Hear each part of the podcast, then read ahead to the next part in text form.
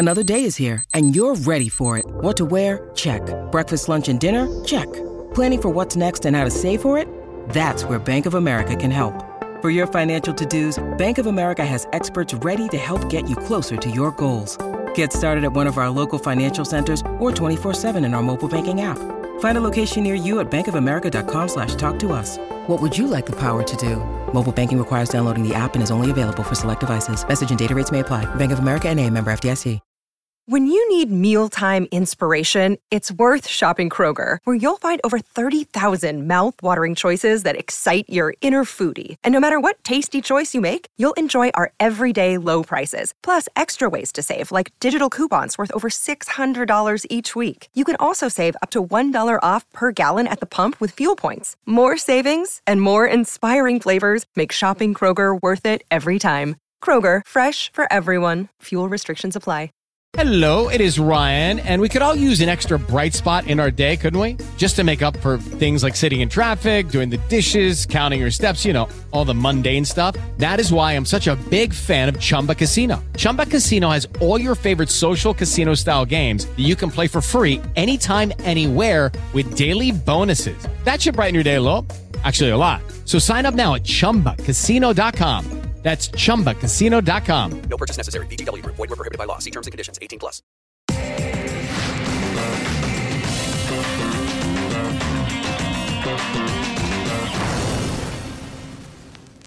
Well, in true Ashes style, Stuart Broad took the last two wickets in his final test match, and Australia have crashed from 2 0 up in the series, and England have come back to level the series 2 all.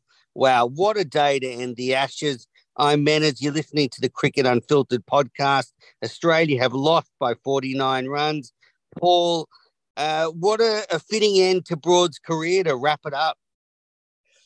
G'day, Menners. G'day, everyone. 25 to 4 here in Sydney. So apologies if there's not um, a sparkle in my voice, but a thoroughly um, entertaining end to an amazing series. I just sent out a tweet saying I think it is the second best Ashes I've seen. I've seen them, well, I remember them from 85 onwards, and this is the second best to 2005. Triumphant end to Stuart, Bo- Stuart Broad's um, career.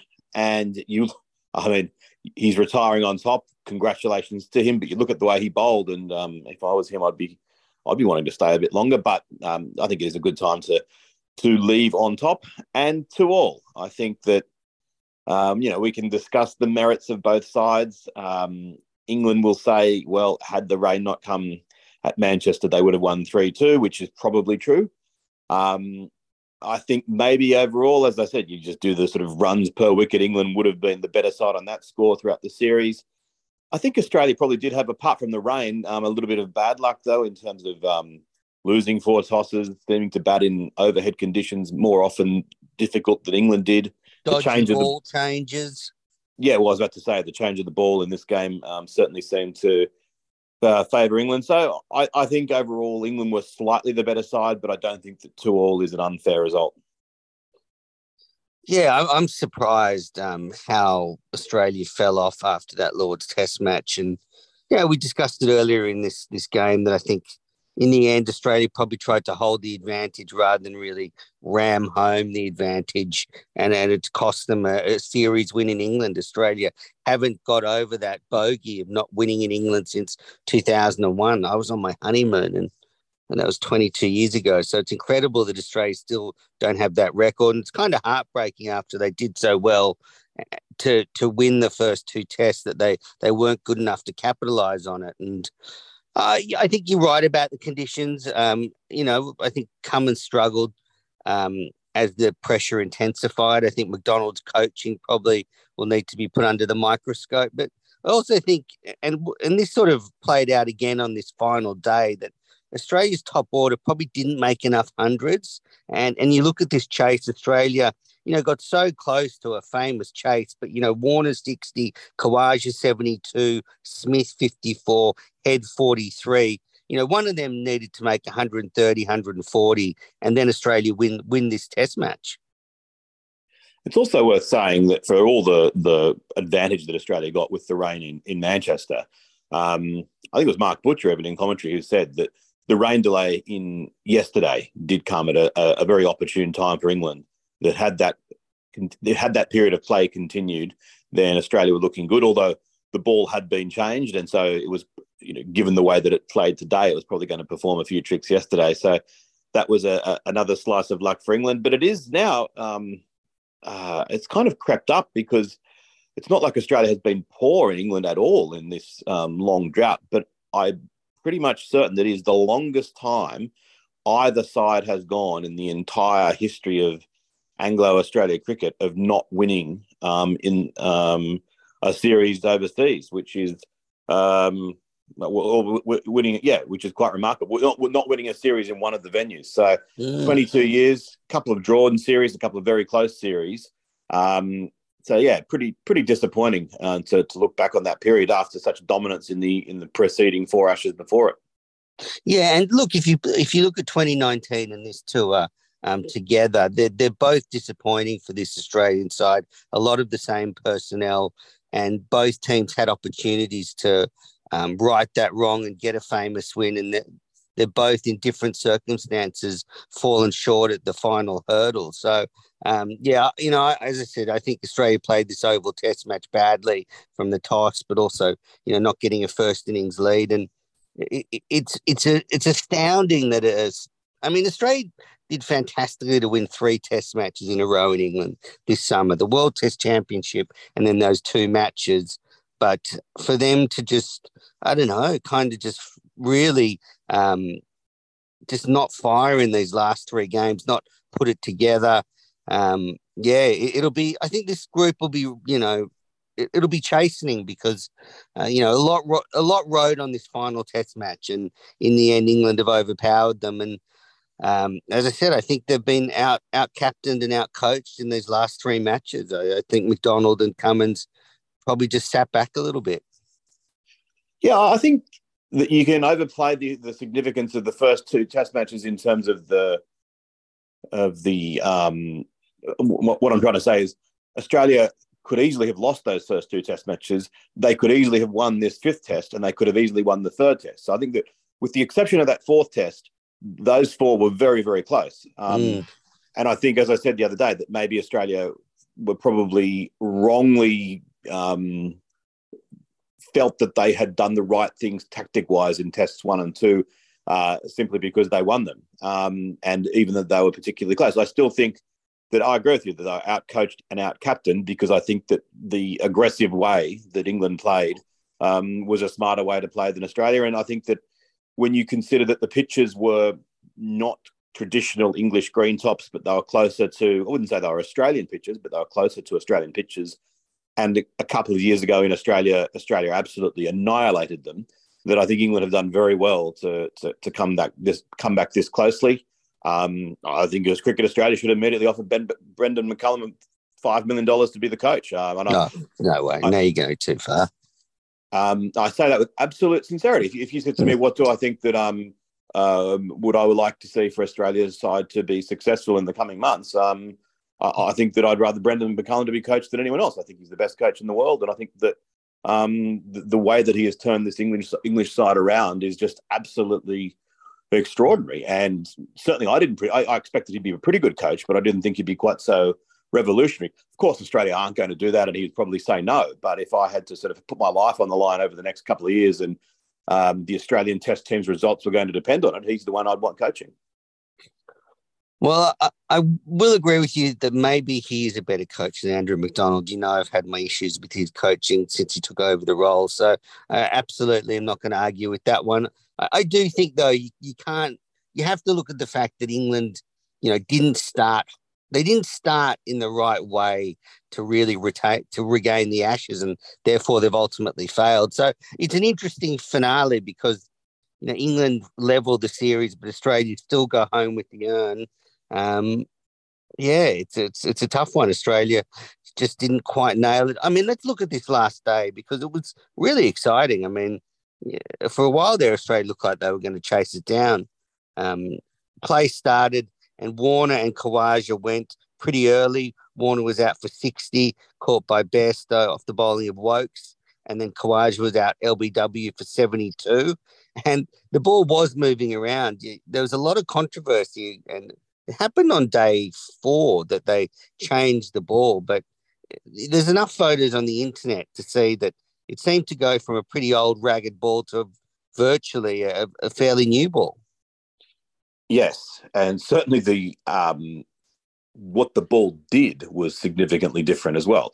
And you couldn't say it was just because day five that started moving around because it was noticeable when they changed it on day four, even though it was only like two overs, I think, before that then the rain came, that the commentators were making the point this ball is sprightlier, it's doing things in a way that the the ball the previous ball wasn't. It's always a um, a fairly uh, opaque process by which they get those box of balls. I've always sort of a, vaguely understood that across the the country, whenever there's a game that finishes, um, they take that ball and mark it and say, okay, you know this this county game, this ball got used for 45 overs. We'll put that in the box. Well, it, it's it's probably not scientific enough where um, you, you, can as a, get this ball where presumably the side that was using that ball wherever it was wasn't trying to get reverse swing and they'd kept the ball in as pristine a condition as possible whereas england had been doing everything to kind of um, uh, potentially get reverse swing with this other one so they were letting it to go to uh, in, into a into rags a little bit. And so suddenly they get a, a replacement and it's in much more pristine condition. Uh, I think that they need to review the process and um, I, you know they spend so much money on so many things maybe they could standardize it a little bit more and um, artificially create these balls into a position i don't know. It also makes a mockery of everyone who's ever disagreed with me when i said go to the pink ball when it um, goes under when when to stop bad light. Um, that there's oh you, the pink ball moves around a bit. Well we just had an ashes decider or the, the, the key test match in an ashes series decided by that. So um, might as well at least stop bad light. Again, apologies, I'm umming and ahhing. Um, I think I'm, I'm, no caffeine in quarter to four. My brain is even worse than usual.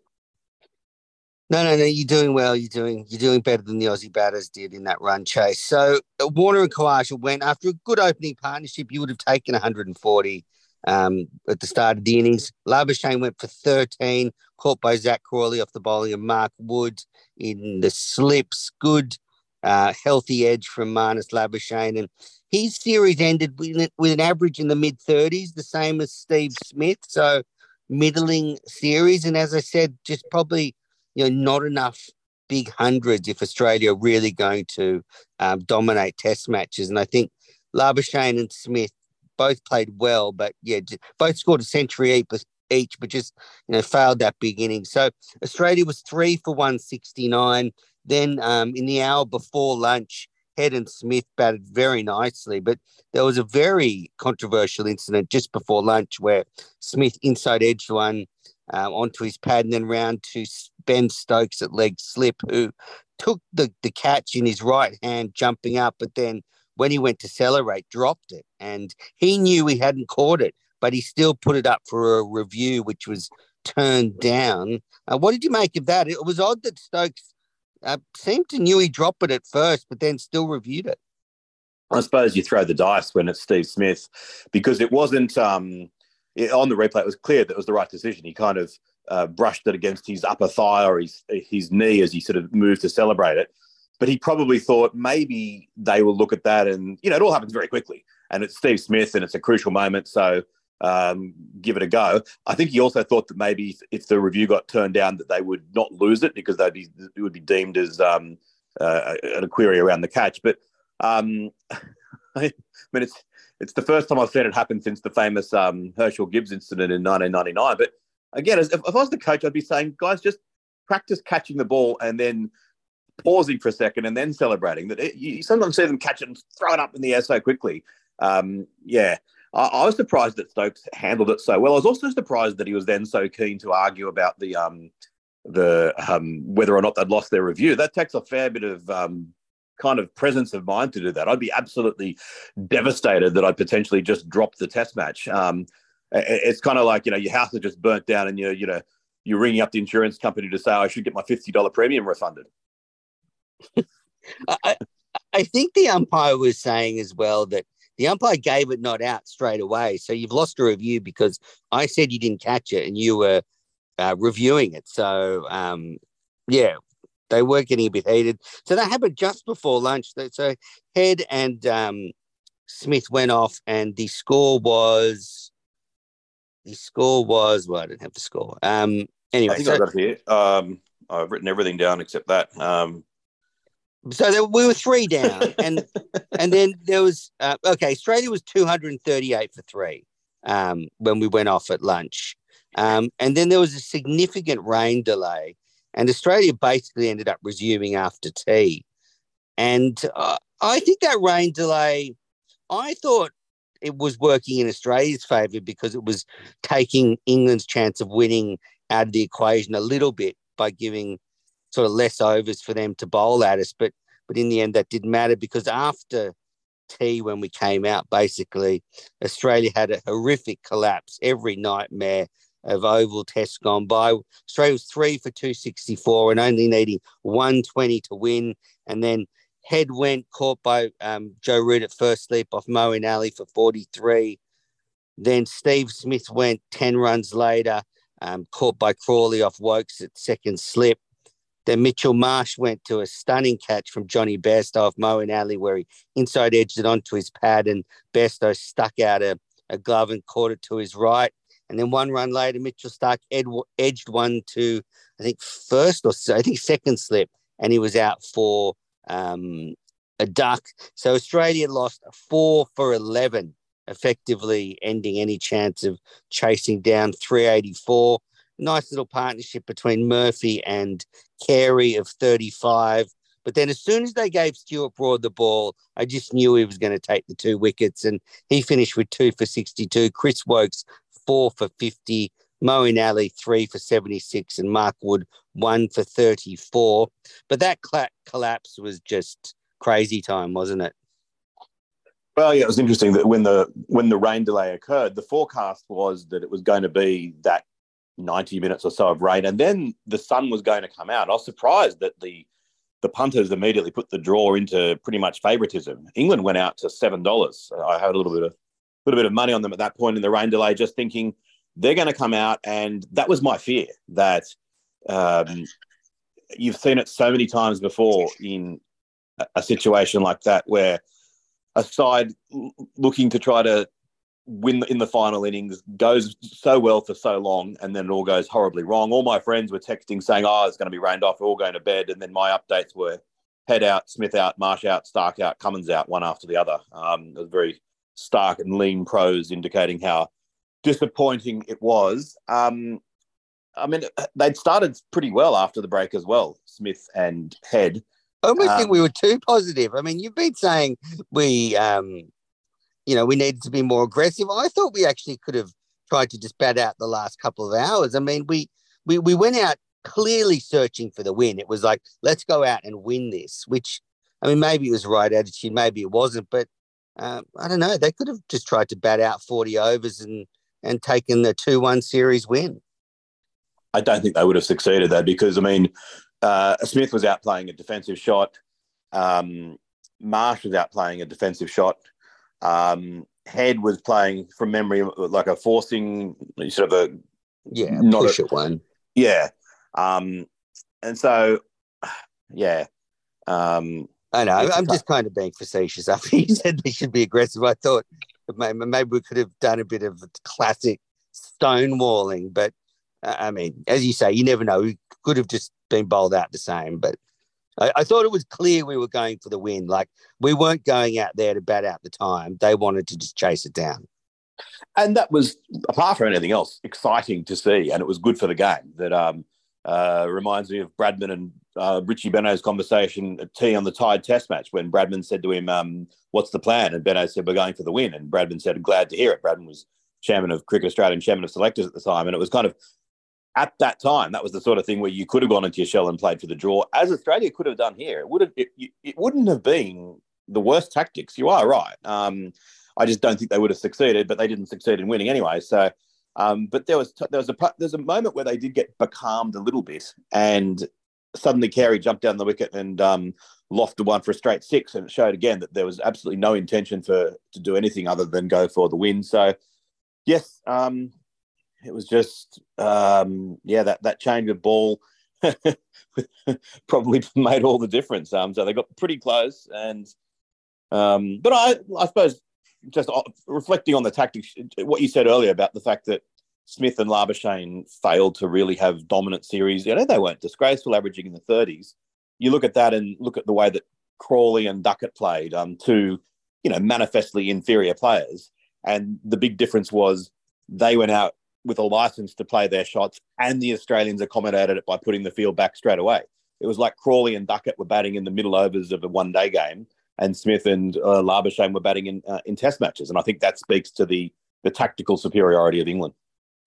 Well, I just, yeah, I just think Cummins got the tactics wrong in the field quite often. And um, it's, it's been exposed. I thought Smith played really nicely for his 54. I thought he might get as close. He might be the one to steer us to victory, but ultimately, too much for them to do. England get the chocolates in this final match. Chris Woakes clearly the fight, the best bowler in that innings, four for fifty, bowled superbly, and yeah, just uh, it goes back to what I said right throughout this Test match. If you win the toss and bowl first, you need to get a, a bit of a lead in the first innings of you know fifty to hundred, and and if we had that lead, we we probably win this Test match. Looking at the way we batted in the fourth inning, so yeah, I mean I'll criticise Cummins and McDonald, but yeah, I think uh, the the top order just not enough apart from Khawaja, who scored just under 500 runs, probably not enough conversions of those starts. And yeah, I'm sort of I'm I'm happy we've retained the Ashes, and I think a two-all series draw in England is very respectable. And you know, I don't think it's clear who the better side is. I think um, Australia have got a few issues with leadership, but generally, uh, uh, it's a very close, very close, two very close teams, and I'm looking forward to the next Ashes. Definitely. Oh, I think it's very, two very close teams. Um, didn't help dropping five catches in the first innings um, in this yeah. match, and I, I think that the, the the way that Labuschagne, especially, and to a lesser extent Khawaja, got uh, becalmed in the at the start of the Australian innings um, wasn't ideal either. And I do think I agree with you that Cummins and uh, McDonald's were tactically poor compared to England, but against that onslaught and those unusual tactics, it is difficult. And the one the other thing that what we talked about in the way that the Australians played today, that we talked about whether they should have played the way they did, which was uh, aggressive but with judicious aggression, or gone into their shells and defended. The one thing that they didn't probably contemplate doing is the kind of thing that maybe England would have done, and that is Stokes just going bananas. That there there might have been a point where um, Stokes in a situation, whether he was Carey or someone else, would have just gone, the only way we're going to win this if, is if I start hitting a succession of sixes. Mm. And I think Mitch Marsh was going to do that. Uh, I got the feeling Mitch Marsh was going to try and do that until, and then Smith got out and probably felt he had to play a bit more responsibly.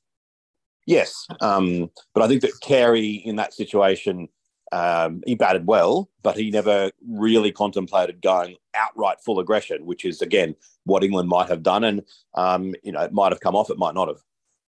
I also think we can't undervalue the the loss of Nathan Lyon. I think that was such a significant moment. More not just like missing him the bowler, but the way Cummins and McDonald seemed to react to it tactically. They they seemed to have no answers after that. There was, you know, Headingley where they didn't bowl him in that final day, and then they didn't even play him at Old Trafford. It it just threw them off, and you know, I think that's a, a bigger um, that had as big an impact as anything on the series. And um, yeah, I, I, think I think there'll there'll be a lot of discussions around what went wrong with this Australian side in um, ultimately not winning the series. But I guess you know a lot of people have been saying you got to keep it in perspective. They'll they'll come home with the Ashes and the World Test Championship, so it's still a pretty good tour. Absolutely, yes. And I think that, as I said at the time, too much was made of the fact that yeah, Australia had a shocking couple of days in Manchester. That happens. That happens in all sport. You know, you, you have a period where you, you don't go so well. People were then extrapolating from that that England were vastly better. And though the, the rest of the series was very, very even, as I said, I, I think marginally, I think England might have been slightly the better side. But I think if England had won at 3 2, you would say Australia were unlucky. And I think at 2 all, you could say England were were slightly unlucky. But um, I, I, don't think it's an unfair result, and I think Australia deserve to celebrate retaining the Ashes. Absolutely.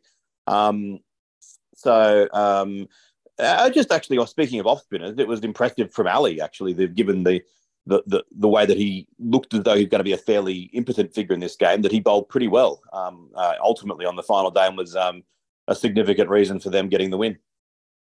Indeed, yeah, he got Head, Marsh, and Cummins. So a good last day for him.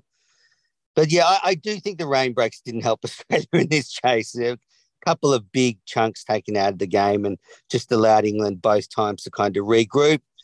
So, Paul, well, that's it. What an intense Ashes. Five test matches, two all.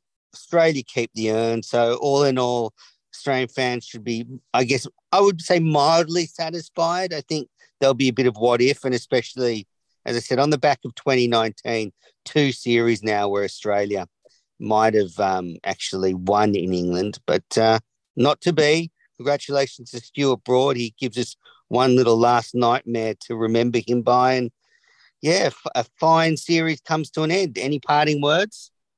I reckon that uh, any other side other than Australia over there this summer, England would have obliterated them. Um, I really do. Um, I, I, think that Australia, the the, the two-all result may look better and better as the, uh, the, the next year or two goes by, and I think England would be very difficult to, to beat at home. Um, you know, that, that's how they proved last summer. They've they've sort of taken all before them, um, and Australia stopped on that, drew the series, and I think that um, yeah, as I said, I, I think I could see um, against another side this summer, England being absolutely irresistible. So I think Australia has done well. I do think Australia should take a leaf out of their books and be more aggressive going forward. But I suppose my final words are it was a, a, great series of cricket, and I hope it reminds everyone that for all the wonderful things you get with the T20 domestic series and the IPL and all the money that that gets and, and all of that, that a really well um, orchestrated uh, test series on predominantly pretty good pitches. The first two weren't great, but they're okay. The last three were fantastic. Then I think that it's still the very best form of the game and a, um, a, a product that competes favourably with any other sport and it deserves to be cherished and nurtured. And hopefully, this series reminds everyone of that. Yeah, yeah. The, the, there's there's nothing more there's nothing you know better for the emotions or worse for the emotions than a gripping test match. I mean, I was just angrily watching the end of that match because you know I couldn't turn it off, but I was so bitter about the result that was coming. But you're right; it is a, a great reminder. A great series comes to an end, two all. So there you go. Australia bottled at the end. England, England get a, a morale boosting win at the end. Paul, thanks very much. We'll stop our rambling now, and we'll catch up soon. See everyone.